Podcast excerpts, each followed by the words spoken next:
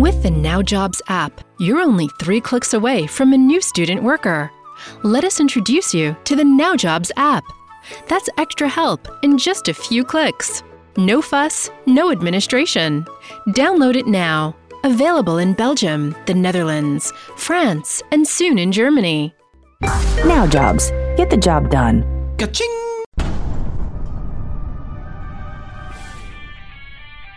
Some podcasts do it for the fun. Some do it for the fame. Chad and Cheese? They do it for global effing domination. That's right. Bringing America to its knees was just the beginning. Now, they have their eyes set on conquering Europe. And they've drafted industry veteran Lieven von Neuerhauser of Belgium to help them navigate the old country and bring HR's most dangerous podcast across the pond to trash talk like never before. Not safe for work in any language. The Chad and Cheese Podcast does Europe. and that's how you do an intro, boys and girls. You are listening to the first ever episode of the Chad and Cheese Podcast. Oh my God! Does Europe. I'm your co-host, Joel Cheeseman. I'm Chad. He had a heart attack. So wash. and on this episode, Lieven, you're supposed to say this is Lieven von whatever. okay, I'm going to say it myself because if you do it, I'm Lieven van Nieuwenhuizen. All right, and on this episode, how do you say gig in French? So that's why I can't get a decent fish and chips anymore. And Facebook doesn't care about your old world privacy laws. Sending a whole continent back to the dark ages. This is the Chad and Cheese podcast does Europe. It's got to be better than Disneyland Paris, right? European, talent, intelligence. What does it mean? Imagine a world where it's easier for you to find and know your target group. Where it's easier to recruit and attract the talent you need from a European talent pool. Every year, thousands of corporate recruiters, HR departments, and intermediaries rely on Intelligence Group to make that dream a reality. Intelligence Group is the European market leader in recruitment talent intelligence. With innovative dashboards and tailor made research in 28 European countries. It is our job to empower you as a state of the art, data driven recruitment business partner. Recruiting with data is great. Recruiting with Intelligence Group is better. Learn more about our services at intelligence-group.nl. Intelligence Group, market leader in European talent intelligence. Europe has a bunch of countries in it. so excited. Europe. Show number Let's do one. this, Chad. And we're gonna get and we're gonna give the people what they want, god damn it. They don't want us to talk about NFL football. So my first shout out goes to UEFA 2020. This is a soccer free podcast. We cannot say soccer on this show. Football. So this is a big deal, right? Yeah. I like the World Cup. This feels like I don't know World Cup JV or light. I don't I don't quite understand what's going on with this tournament. That's also the countries actually knowing how to play football. Okay, you have Argentina as well. I could argue for Argentina. Brazil. But then the US shouldn't be part of any tournament, I guess. So it's like World Cup with just European countries. Yeah, yeah, And it's like a primer for the World Cup, which is next year, right? Is that next year the World Cup? yeah, maybe it is. Normally it's two years. It's the UK uh, European tournament, and then it's the World Cup, and then it's Europe, each two years. But now we lost a year, so maybe it's next year. Could be. Okay. Probably. So I know England won. What what else is going on? What are, what are the updates? Uh, here's here's the big update. Christian Eriksen of Denmark, his Uh-huh. fucking heart stopped. Kid's 29 years old. Heart stopped on the fucking yeah. field. I did see that. Yeah, one of his teammates actually came over, started doing CPR on him. They had to use fucking defibrillator paddles. I mean, Uh, Denmark, they were a heavy favorite over Finland, and obviously that outcome didn't didn't work. But I mean, this, I mean, just took over all of the news streams, and it was it was ridiculous. did the dude live? Yeah, yeah, yeah. yeah. Yeah. He, he lived. Luckily, he's 29 in good shape, and they had, uh, you know, they had defibrillator paddles there. But uh, Denmark had 22 shots on goal. Finland had one, and Finland won the match one 0 it's all about efficiency. Yeah. Jesus, that is, I guess it's yeah. a win for socialized medicine that they saved the guy. America would have, I guess, thrown him into a grave and said, uh, "Nice knowing you." I don't know. He he's the guy has money. Where's your insurance card? Where's your insurance card? No, all right, sorry. His, his sponsors will be happy. A lot of attention. yeah. sponsors. What a European thing to say. The sponsors will be happy that it got so much attention. I have to say that uh, probably not the greatest day since uh, Adam Gordon is always wanting us to talk about football. And uh, Scotland just got fucking trounced 2 0 by the Czech Republic. My man let his whole company off today, I think, to watch the game. That was No, that's the England game on Friday. That's the one I Oh, think okay. really matters. who's favored to win this thing? Who's favored to win? Who's who's the best? I gotta say, Belgium and Italy really kicked ass and took names, but Lieven, I mean, who's who are who are you putting your chips on? Do you know who's actually number one at this point in the world ranking of the national teams? It's Belgium. Belgium is number one. This is weird, but it is. So if you're ever going to win a big tournament, it will be this time. And we are always humble and, and polite, etc. But now I feel we might actually have a chance with this team. Where's Scotland in the rankings? Welcome to All Things Scottish. Our slogan is if it's no Scottish, it's crap! Are they are they gonna are they gonna are they gonna compete in this thing or what? Nah. No.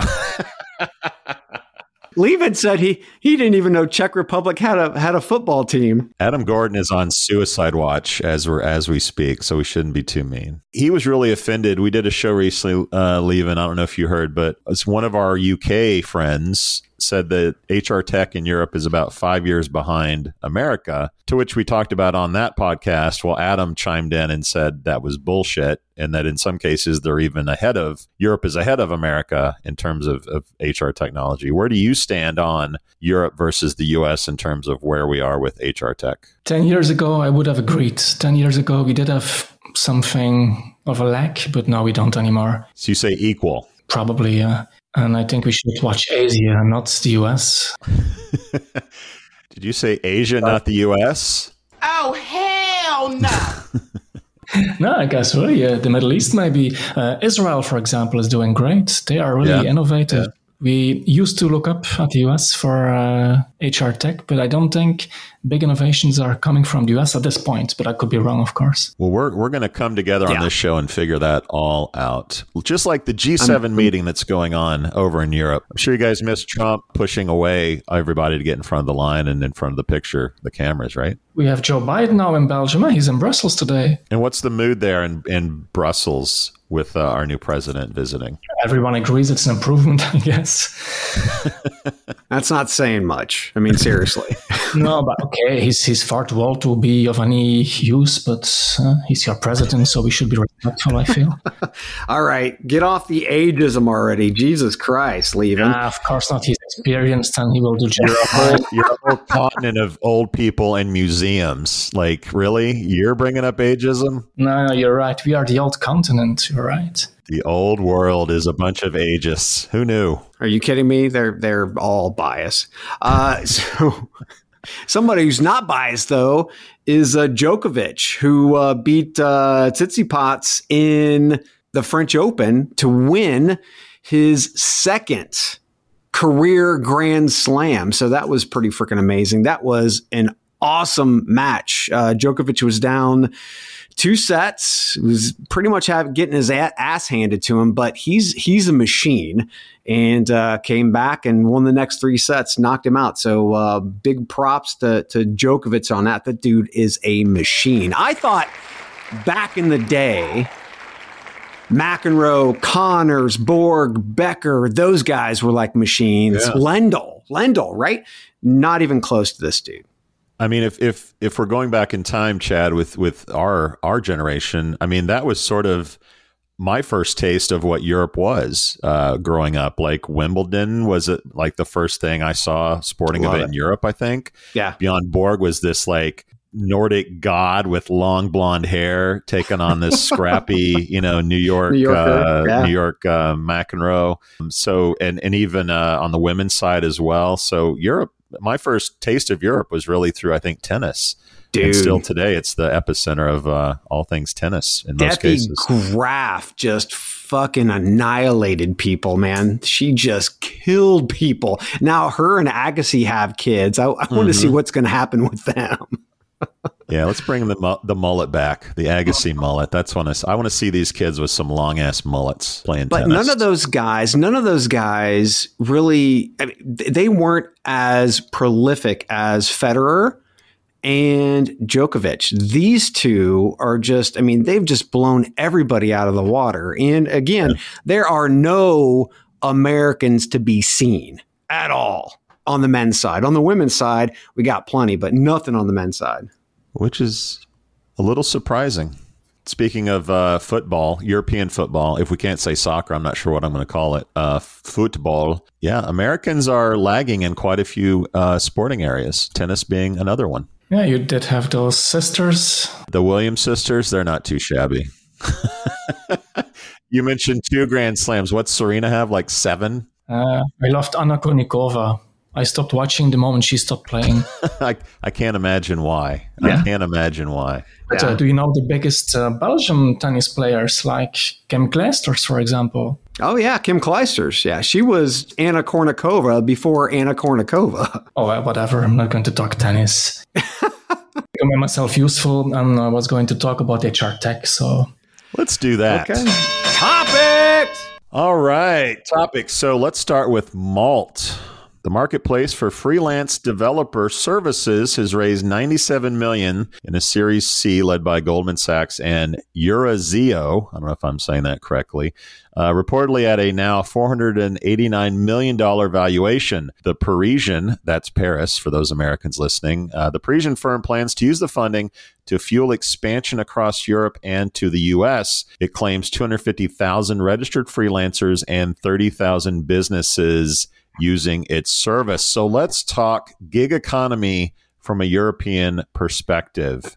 Lieven, do you know Malt? Are you using it? What's your take on the whole uh, freelancer nation over there in Europe? I do know Malt. We never used it. I can't say I have, but I do know it. And um, I checked our website the moment I heard about the raising of the 97 million. Well, it's about 80 million in euros. We talk euros. This is the European show. I'm not sure about them. They focus on data scientists, developers, designers, etc. And that's perfect, I guess. Those are the pro- the profiles you'll be able to place. But I feel their approach is just like a digital version of an original basic temping agency. They put some profiles online, and then as a recruiter, you can say, I have a project, I'm going to propose it to one of those profiles. But basically, they don't do much more than what LinkedIn is doing. And then I feel those kind of companies will have a problem the moment LinkedIn is going to launch their uh, workplace or what's it going to be called in November, I thought, yeah. Because LinkedIn has 750 million users, and of course, not all of them are freelancers, but 750 million. And Malt claims they have about 250,000 freelancers, yeah, which is a lot, of course, it's a lot. And, and they only launched in France and in Germany and in Spain, I feel. Yep. But uh, it's still only 250,000. So if companies like, like LinkedIn are going to launch something similar, it's just easier to use a big player, I think. So I'm, I'm surprised you ha- you didn't say Upwork or Fiverr in your comments. Are they are they established in Europe and used well or not? Yes, and they are a different approach, I feel. Fiverr, for example, I kind of love Fiverr. They offer something totally different. They sell projects. They don't sell people, they sell projects. And if you are a designer, you can say, I'm going to build your logo for $5. And that's where Fiverr comes from, and the name Fiverr. But um, that's, that was a great approach. It was something new, it was refreshing. But I feel in this case, it's just a website offering people, and those people charge an hour, an, a daily rate, sorry, not an hourly rate, a daily rate about 500 euros for a, a developer, something like that. And that's the same thing that's been happening for ages. But um, I've never used them, so maybe they are extremely efficient. I don't know, could be. But they should have a reason for existence. If they don't find something new, they probably be forgotten within a few years. What what I'm hearing is if you have the same people pretty much categorically that LinkedIn does, you might as well just go ahead and just cut bait now. uh, instead of like Fiverr because Fiverr's more on the lower end for, for the most part. They do a It's couple changing. of things. Yeah, yeah, they're they're trying to, but they still have this race to the bottom kind of methodology Mm-hmm. where people don't get paid shit to do anything. Uh, so I don't see LinkedIn going that way. I see Fiverr still being, you know, kind of like the bottom feeder of the uh, of the group. What should companies do? I mean, you guys actually have a remote platform or actually a, a gig platform yourself. What are you guys doing differently to wall off against and create moats against LinkedIn? Let's just for one second go back to Malt. And I was thinking they launch in countries, and it's normal. eh? We are European, we, we think in countries. Yeah. But Fiverr launched globally. They started in uh, in Israel, I think, but a few years later they were in, in, in San Francisco and Germany and everywhere. But it's basically it's just a global concept. It's a website, and you can enter it, and you can sell your projects. And the projects are made by someone in, in Pakistan or India or whatever, but you don't really care. You just get your project delivered. And here they sell people, which is okay, it's great. But then if you want to make it succeed, you'll have to do something different than the big players like LinkedIn will do. We also have some some digital platforms within our group, uh, and I'll launch them ourselves. We didn't buy them, and some are actually getting really successful, but building them ourselves, we had to launch them gradually. We had to launch them starting in Belgium and then the Netherlands and then France and Germany, etc. Right. Just building up. And sometimes I feel I'm not sure how Fiverr did it, but they launched like globally at once. Yeah. That's because there was a huge gap. I mean, that was, and they did it. How many years ago did Fiverr launch? I mean, being being they weren't first to market, yeah. but they they were pretty early to market. What about the companies like Adecco who are not building? Uh, they are buying. They bought Vettery and then they bought Hired.com. What about that segment? Because again, you kind of have this. Uh, we see what's working, or we see what's on the clearance rack. Let's go buy that and try to use that in our space. Yeah, it's a problem and it's an advantage. Adecco and Randstad, they are huge. They have about uh, 28 million dollar, uh, billion dollar revenue, so they can buy, I guess, basically whatever they want. And sometimes I feel it's like killing their innovation spirit because they're so big. Whenever some youngster comes up with a great idea, he has to ask his boss, and his boss says, "Yeah, that's a good idea. Talk to that one," and uh, he's going to talk to someone else.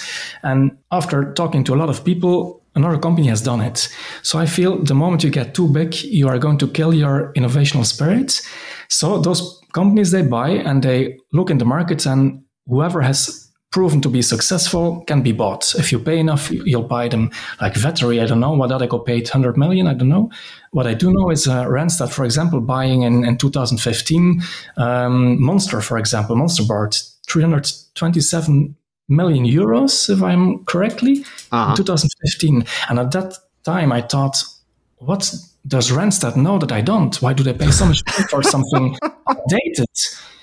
And then in the end, uh, apparently they didn't know anything. They just paid a lot for a business which has been losing money ever since, I believe. But um, and that's a problem. You never get fired for hiring IBM, they say. And it's true. If you buy a company which has been proven to be successful, yeah, they can't blame you if it goes broke afterwards. But I think you should buy a company whenever it's going to to start growing, and or you have to launch it yourself. And that's something we are a two billion dollar company instead of twenty eight billion, so mm-hmm. there still is a big gap.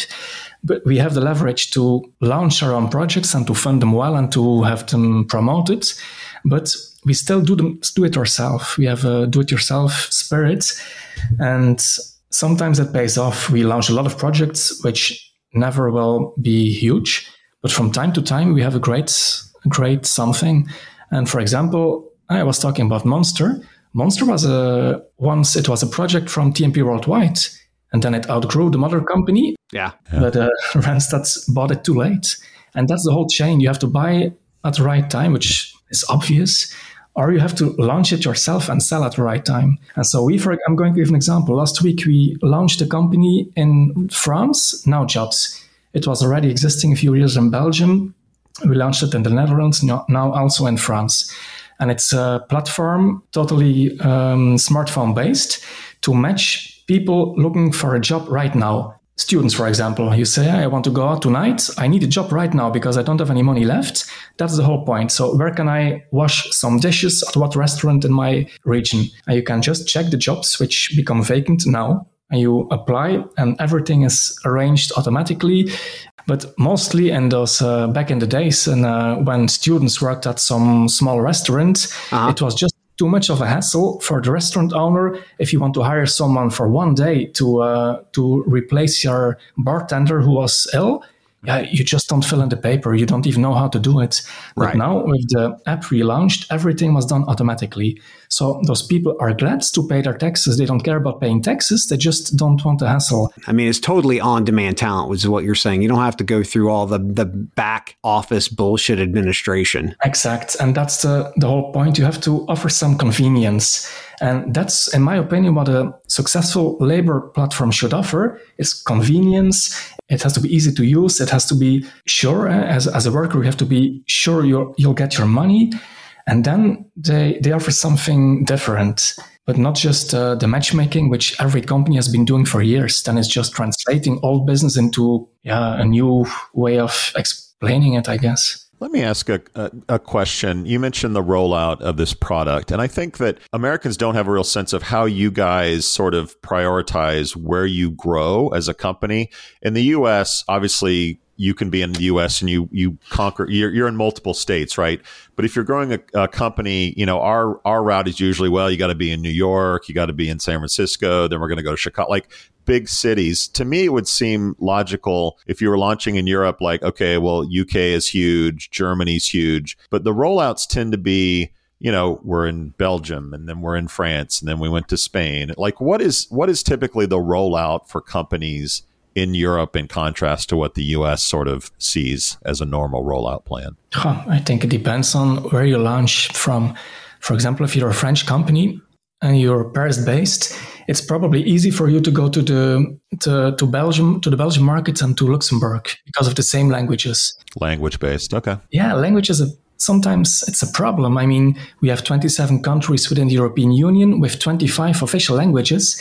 And if you're an American company and you launch in Europe, it's perfectly okay to launch an English website because you're American. But if we would launch a project in Belgium and we do not do it in Dutch and French, then people would be offended. So it's the same thing if you launch in Denmark or in Scandinavia or wherever, wherever in Finland you have to use the language of the country you're launching in. Language is it's still a, it's it's it's a different thing. So, springboarding off of that, part of the Malt uh, capital raise is to come to America. What are your thoughts on that? The success rate isn't very high. You mentioned Randstad buying Monster. That seems to be the only route that works. If you were giving Malt advice on coming to America, what advice would you give them? Hmm. Talk to you guys, I guess. Get surrounded by specialists to know the market because it's it's all it sounds nice and we're going to buy an office in uh, Silicon Valley and we're going to launch big and, and we'll we'll take the the American market and it's huge, but it's a different market. You have to work with local people, knowing the local legislation, the local way of work, even the local language. And we all speak English, but we don't speak it as well as you do. And it's a different kind of English. Mm-hmm. Uh, we learned it at school, and you speak sometimes your your business uh, language is different so you have to work with local people i feel in most cases everyone deserves their best job that's what Fygi stands for. We make a big difference for independent recruiters with the strength of our fast growing recruiter network. At Fygi, you can be your best self and work for the company you'd like whenever and wherever. We support you with the best digital and online recruitment marketing. We offer professional business development support, recruitment specialist training, and a bit of rebellious network meetings. Let's join strengths and help more professionals find the job they love. Celebrate recruitment and join Fygi at fygi.nl. Europe has a bunch of countries in it.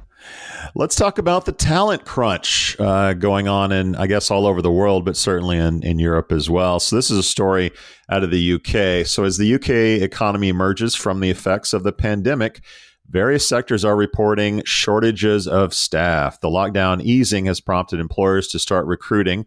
UK job vacancies have hit their highest level since the start of the pandemic. Yet, puzzlingly, the latest employment figures show 1 in 20 people who want a job can't find one. Hospitality, for example, is struggling to find staff, and there is a shortage of lorry drivers, which I guess are truck drivers. In the words of Kate Nicholls, chief executive of trade body at UK Hospitality, the sector has, quote, the wrong workers in the wrong place at the wrong time. So, what's going on with the talent crunch in Europe? And by talent crunch, you mean what we call war for talent? Is it the same thing? Pretty much. Okay. Okay, so for those not American listeners today, talent crunch is something like. Well, it's funny because you guys are about five years behind us in terms. We stopped using that about five years ago. okay, so maybe in that case you are five years behind. But of course, we only use our own languages, so we don't speak about war for talent. Whatever. Okay, um, talent crunch and UK but the UK, of course, has a different problem today. That's the Brexit. Let's say you're a, a truck driver or a lorry, lorry driver, as they call it in uh, the UK. Then you have to, and let's say you come from Poland, because most truck drivers were from the East European countries. They still are. And then suddenly there was Brexit, and you had to leave the country, or you didn't have to leave the country, but you have to fill in so many documents you might as well think, okay, I'm going to work in Germany or France or uh, Italy or wherever because everyone is looking for truck drivers. So I think those um, fancy talent crush thing is getting bigger in the UK than in the rest of Europe because of the combination of COVID and Brexit. Well, it sounds like immigration is a huge part of the shortfall, and, and uh, you and I have talked about it sort of offline.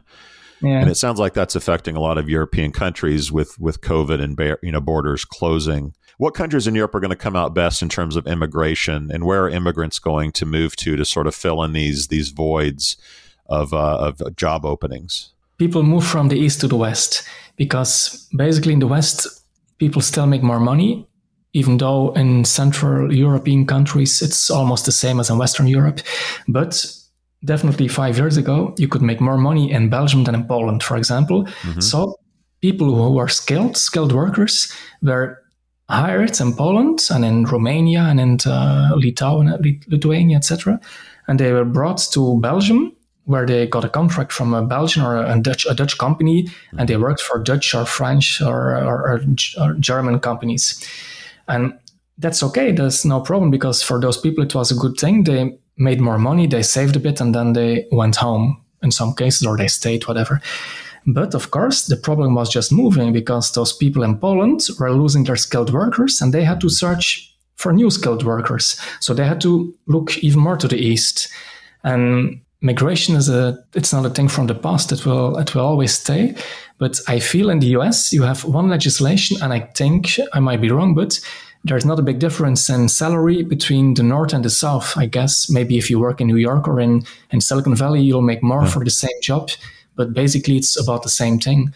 But in Europe, it isn't the case. Uh, and definitely in Eastern Europe, which used to be uh, before the fall of the, the Soviet Union, Union it's, it's a totally different way of working.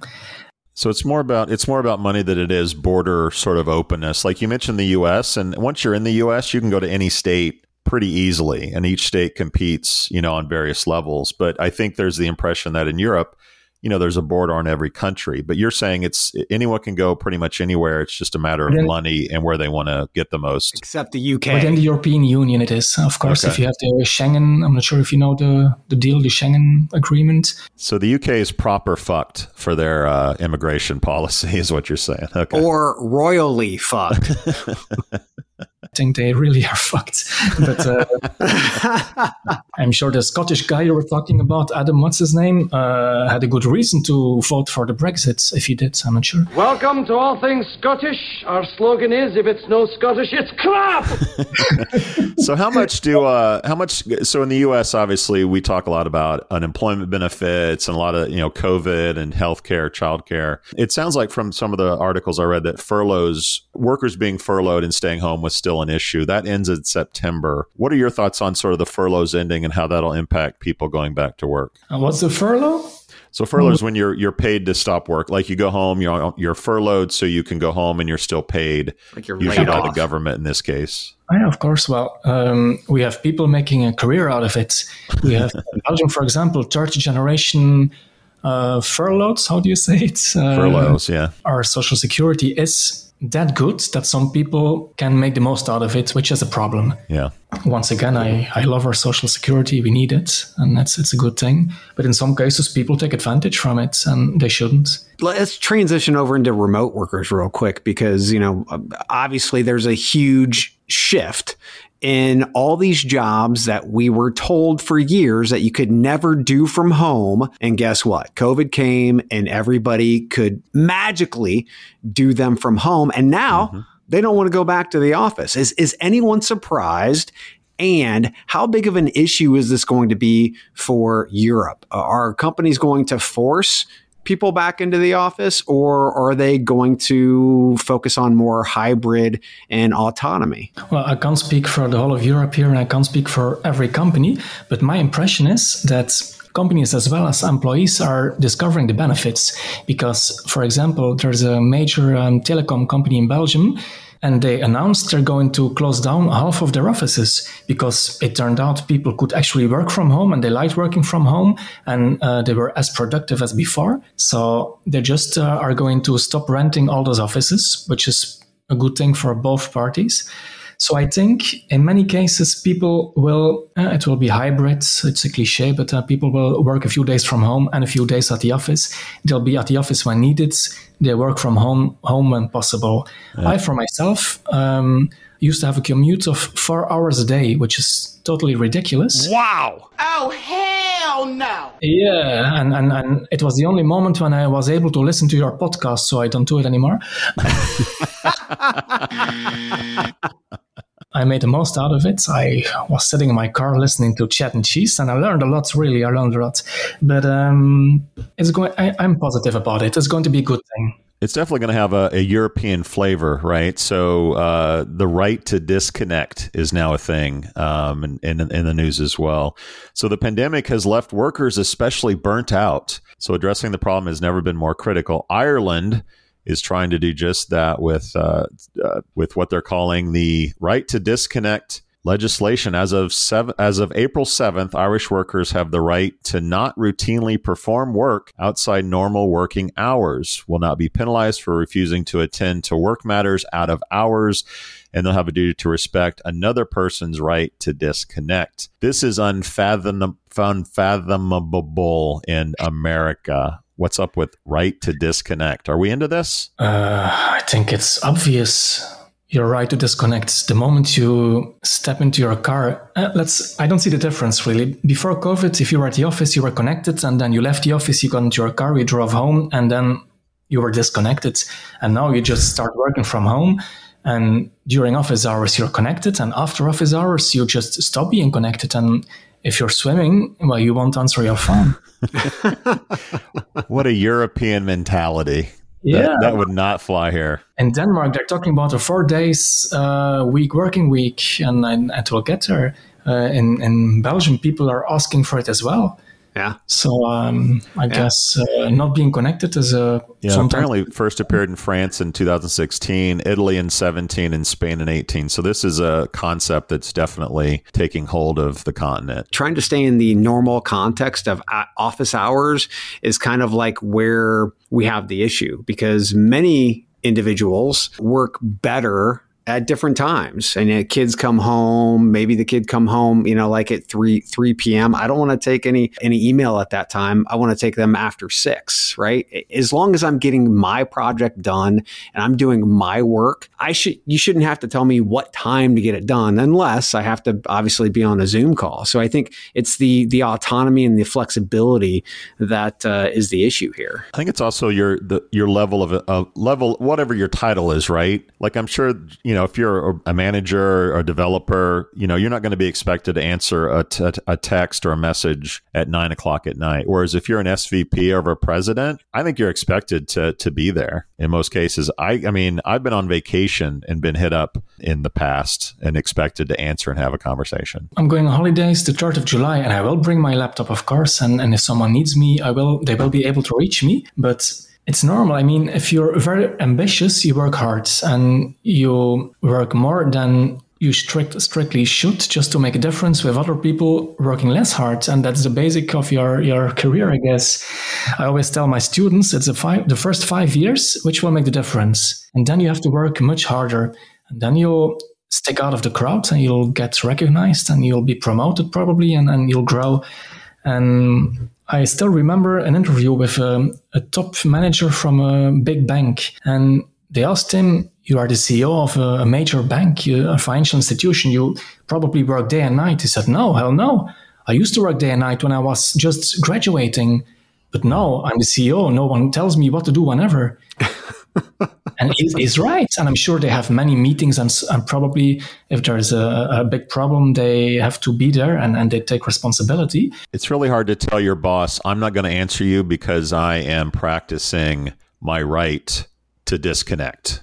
But you don't have to call it the right to disconnect. It's just common sense. If your boss is an asshole and he's going to call you each week five times at 11 o'clock in the night, well, change bosses.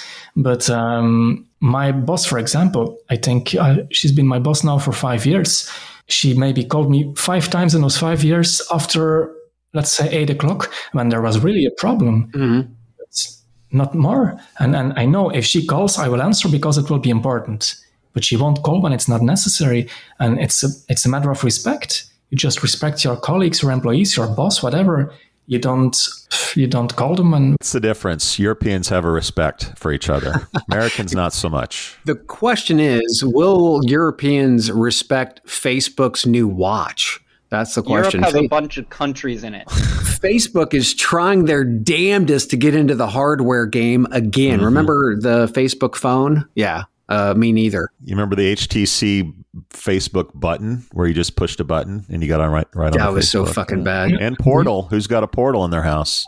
Oculus looks cool. I mean, if you're into Fortnite, celibacy, and Cheeto dust, it looks awesome. Yeah. But wearables with cameras and Vertigo that, apparently is a thing with Oculus. That's a spyware catastrophe waiting to happen. Exactly. Why? Why would you need a watch with a camera on it. I mean, it's looking for trouble. To take selfies. You've got your iPhone with, with two or three cameras on it already. Right. So whenever someone is doing something stupid, you'll be able to film it. No worries. Why do you need a, a watch? Facebook is doing everything they can to get into hardware because they're afraid. I mean, they, they don't own quote unquote the, the the the hardware side of the house, right? So anybody can do whatever they want to their app whenever they need whenever they want to. Right. Apple is an existential threat as well as Google with Android to Facebook. And I think that we're seeing that in two ways. One is the percentage of, of money that Apple takes from apps, and the other is uh, Apple saying, you know what, if you don't want to be tracked by an app, then you can you can deny that in our in our phone.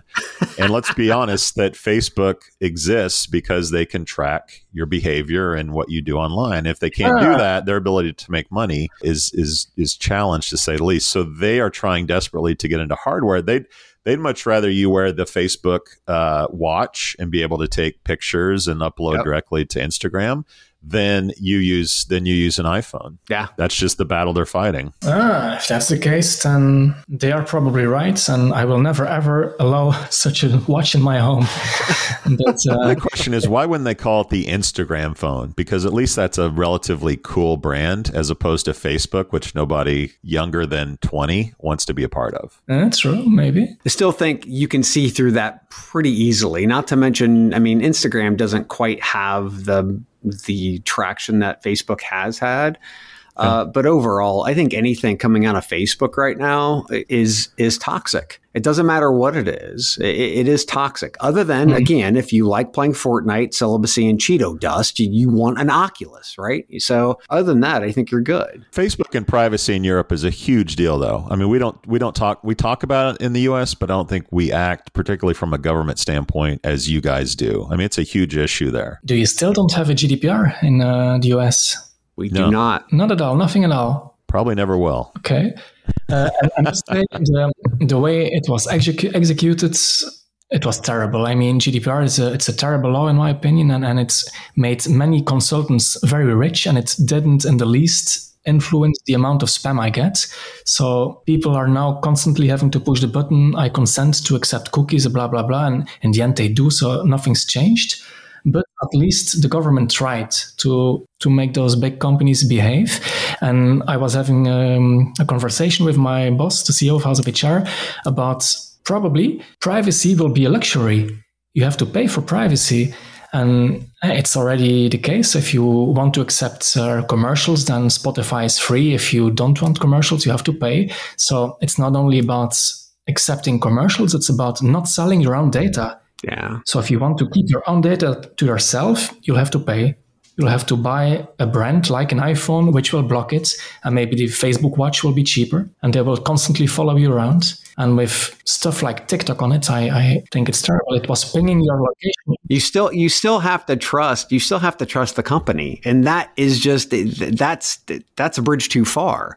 And we're in a paradox right now, unfortunately, because we have a bunch of politicians who don't even know how to spell AI, let alone what the fuck it does. Right. So overall, good. overall we are screwed because we know that the the we can't trust the organizations. We can't trust Facebook to actually uh, manage itself, to be able to regulate itself. We can't trust them. There's no fucking way I will ever trust them to do that. But I can't also think of Louie Gohmert or whatever the fuck that dude's name is here in in in our edge of the world who doesn't even know how to spell AI. I mean, that's kind of like the paradoxical situation that we're in right now, and it sucks. As a general idea, how do you guys feel about wearables? I mean, smart glasses, earphones, watches does anything work? It feels like the ear thing could will be a thing. Like the, the you know we'll be talking to uh, virtual girlfriends like joaquin phoenix in the movie her. I mean vr ar ears eyes wrists does it does any of it work for you guys or not? I don't have a watch. I use headphones of course.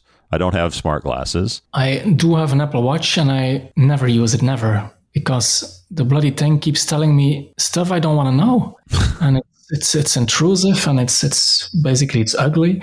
But um, I bought it because because of the hype one day. But uh, yeah. I use it.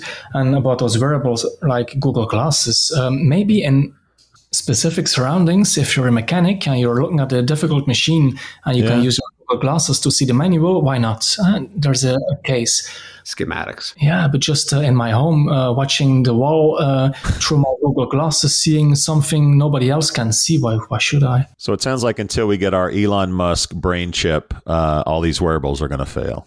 How do you guys feel about Elon Musk? We in Europe think he should he should be our president, but. That is one crazy motherfucker. President of Europe. That sounds about right. I'd say, you know, if you guys actually had him as, uh, you know, like president of the EU or something like that, you guys could actually catch up to those three to five years you're behind. I think Facebook wristwatches will be a thing before Europe becomes unified. And with that, the first one is in the books, Chad. Lieven, thanks for joining us. We, we out. out. We out. Thank you for listening to what's it called? A podcast. The Chad. The Cheese. Brilliant. They talk about recruiting. They talk about technology. But most of all, they talk about nothing. Just a lot of shout outs of people you don't even know. And yet you're listening. It's incredible. And not one word about cheese. Not one. Cheddar. Blue. Nacho. Pepper Jack. Swiss. So many cheeses and not one word. So weird. Anywho, be sure to subscribe today on iTunes, Spotify, Google Play, or wherever you listen to your podcasts. That way you won't miss an episode. And while you're at it, visit www.chadcheese.com. Just don't expect to find any recipes for grilled cheese. It's so weird. We out! The Jim Stroud podcast explores the discoveries and trends forming the future of our lives. Brain to brain communication, robot bosses, microchip implants for workers, and artificial intelligence replacing human workers are all happening now. If you want to know what's happening next, subscribe now to the Jim Stroud podcast.